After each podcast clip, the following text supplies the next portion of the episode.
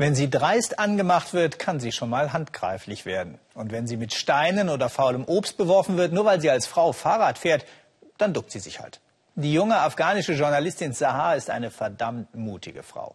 Sie arbeitet für einen privaten Fernsehsender in Kabul und hat es sich zur Aufgabe gemacht, mit ihrer Arbeit auch anderen Frauen in der afghanischen Macho-Gesellschaft Mut zu machen. Gabor Hallas hat sie in Kabul getroffen. Ganz schön mutig, aber Sahar lässt sich nichts gefallen. Warum, das zeigt sie uns. Sie dreht heimlich, was sie täglich erlebt, wenn sie nur auf ein Taxi wartet. Komm, steig ein, rufen die Männer. Willst du Spaß haben?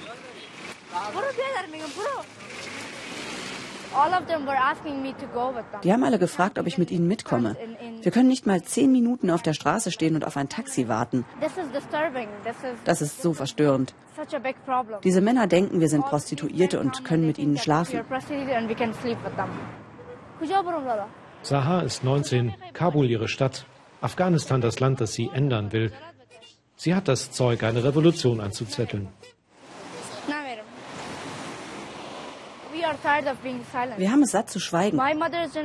Die Generation meiner Mutter hat geschwiegen. Deswegen haben wir nun die Probleme. Und jeder Tag heißt für uns kämpfen, kämpfen, kämpfen. Sahar arbeitet als Journalistin.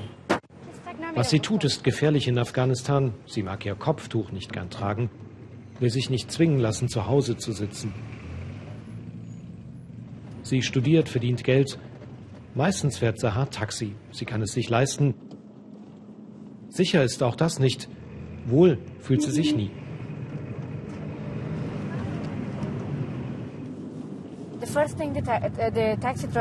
Das Erste, was die Fahrer machen, ist, sie stellen sich den Spiegel so ein, dass sie uns sehen können. Körper und Gesicht. Einmal schaute der Fahrer mich an. Nach ein paar Minuten merkte ich, dass er masturbierte. Das war so schrecklich. Es machte mir Angst. Ich dachte, er könnte mich vergewaltigen, jeden Moment. Dass eine afghanische Frau so offen spricht, passiert kaum. Millionen andere schweigen. Sahar besucht viele von ihnen und erzählt die unerzählten Geschichten. Uns nimmt sie mit zu einer Frau, die ein ganz anderes Leben führt als sie selbst. Ohne Sahar würde sie niemals mit uns sprechen. Es muss schnell gehen. Der Ehemann weiß nicht, dass wir hier sind. Wenn er von der Arbeit kommt, müssen wir verschwunden sein. Anissa wurde als Kind verheiratet, zur Schule durfte sie nicht.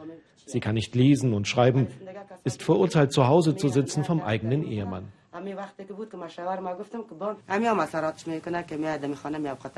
Manchmal frage ich ihn, ob ich nicht doch noch zur Schule gehen könnte, wie andere Frauen auch. Dann sagt er nur Nein. Oder ich frage, ob ich nicht arbeiten gehen könnte. Es würde ja der Familie helfen. Aber wenn ich das anspreche, schlägt er mich. Anissa hat zwei Töchter. Sie ist so verzweifelt, dass sie alles auch vor den Kindern erzählt. Sie hat es geschafft, dass die Töchter zur Schule gehen, auch wenn sie dafür immer wieder verprügelt wurde. Ihre größte Sorge ist trotzdem, irgendwann könnte den Kindern das gleiche Schicksal drohen. Es gibt keine Lösung. Denn was könnte ich tun? Ich kann abhauen oder mich umbringen. Aber egal, was ich tue, es würde bedeuten, dass mein Mann die Kinder schlägt und sie quält. Deswegen halte ich es einfach nur aus.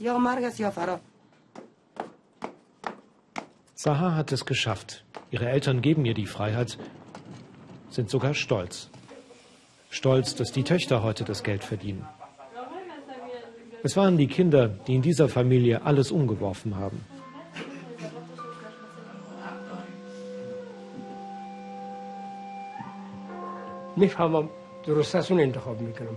Es ist ein Kampf, aber wir sollten ihn kämpfen. Sogar mein Bruder ist gegen mich. Viele Verwandte und Freunde beschimpfen uns, aber das ist ihr Problem.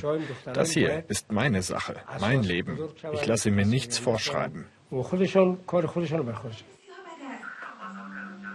Vier Töchter haben sie, einen Sohn. Keines der Kinder ist verheiratet. Mein Leben ist vorbei. Und ich bin froh, dass meine Töchter es anders machen als ich. Sie studieren, sie arbeiten. Das macht mich froh. Doch diese Familie steht nicht für alle. Denn Afghanistan ist ein Land, wo die Männer bestimmen. Ungerecht ist es schon ganz früh.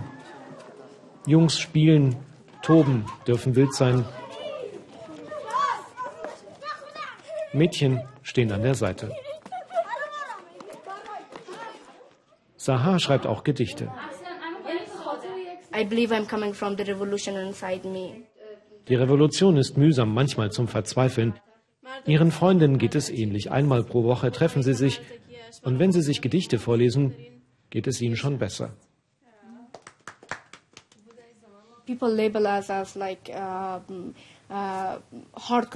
Leute nennen uns Hardcore-Feministen. Die denken, wir sind Radikale, Kriegerinnen. Dabei wollen wir doch nur gleichberechtigt leben, wollen ein Leben als freie Menschen führen.